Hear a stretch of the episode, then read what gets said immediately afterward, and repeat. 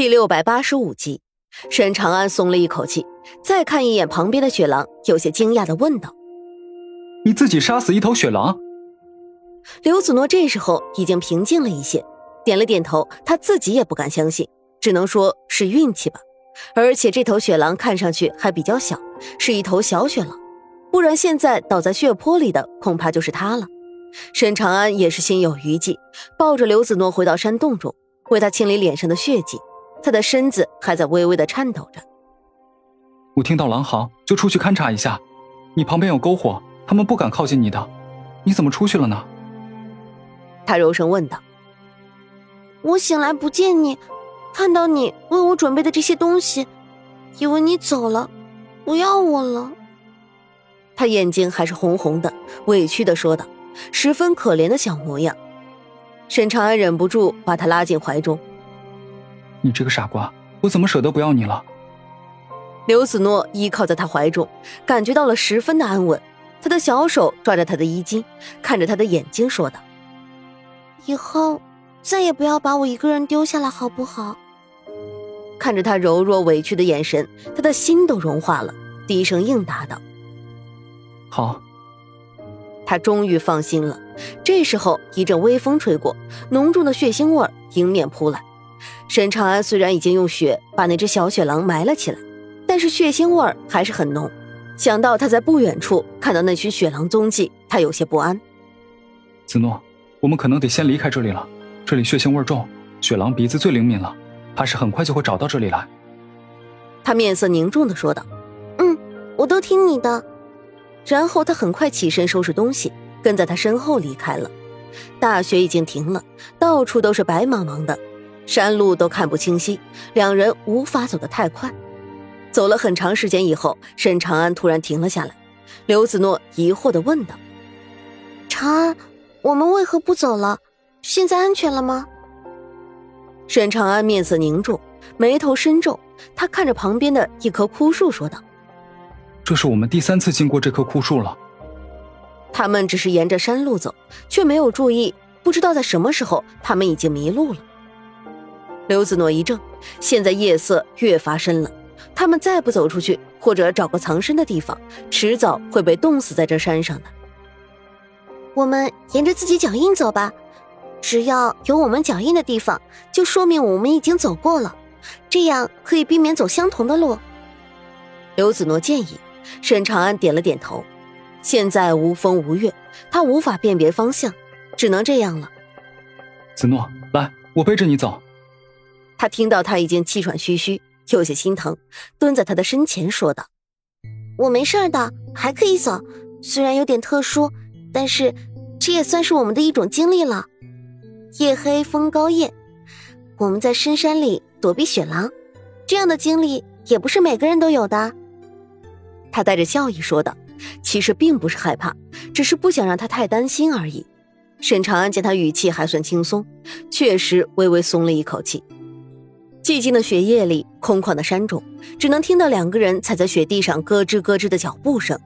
这时候，旁边的山坡上突然传来一阵轻微的窸窣的声音，他们俩顿时就停了下来。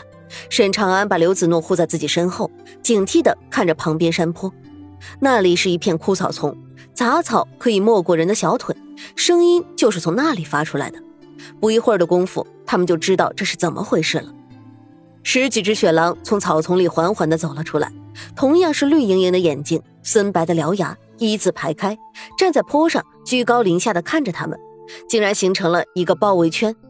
刘子诺躲在沈长安的身后，看到这群恶狼，只觉得头皮发麻，忍不住颤抖。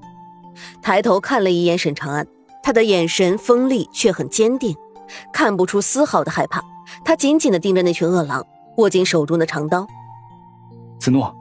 待会儿他们定然会围攻，如果我抵挡不住，我会为你杀出一条血路。你赶紧往山下跑。”他嘱咐道。虽然他的身手不错，但是猛虎不敌众狼，面对这样一群恶狼，他心里并没有底。刘子诺当即就掉下眼泪，紧紧的攥着他的胳膊：“我不要一个人走，你说过不会再丢下我的，要走我们一起走。”这个倔强的姑娘，沈长安知道，如果硬要她走，她是不会走的。只能换个说法。你走了，我不用分心照顾你，还能抵挡一阵。你趁机赶紧下山去找人，我们就都有救，不然我们都很危险，明白了吗？刘子诺终于点了点头。这时候，狼群中间那头首狼突然嗷呜嚎叫一声，其他雪狼果然蜂拥而上，朝着他们扑了过来。沈长安深吸一口气，然后开始抵抗。他出刀快如闪电，刀光剑影中已经有好几头雪狼倒在地上，其他的也不敢贸然靠近，在他们两米远的地方包围着他们，不肯离开。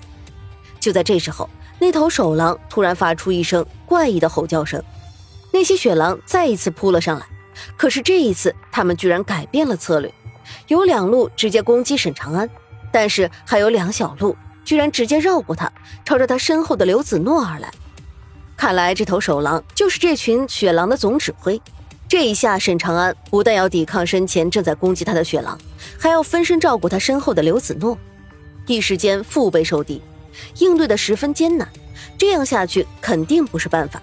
他也感觉这群狼这一次似乎加紧了攻势，不能再等下去了，必须要先让他逃出去。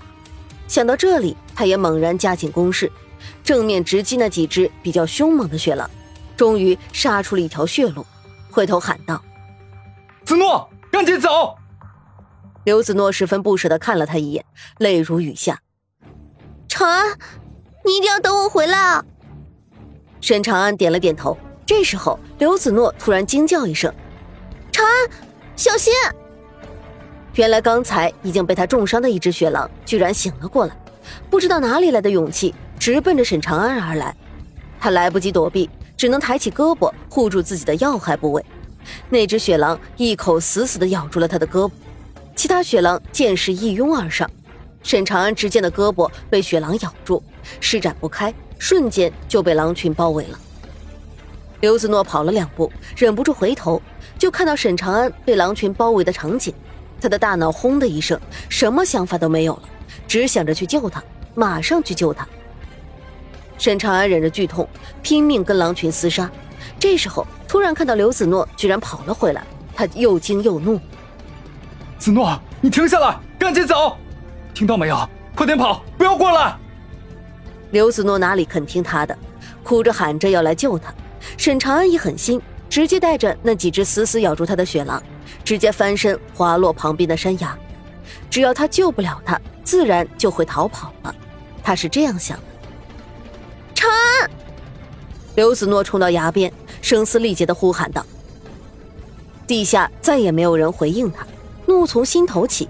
刘子诺拿起他刚才滑落的长剑，准备跟那群狼拼命了。他猛然站起身，却感觉到眼前一黑。接着就晕了过去。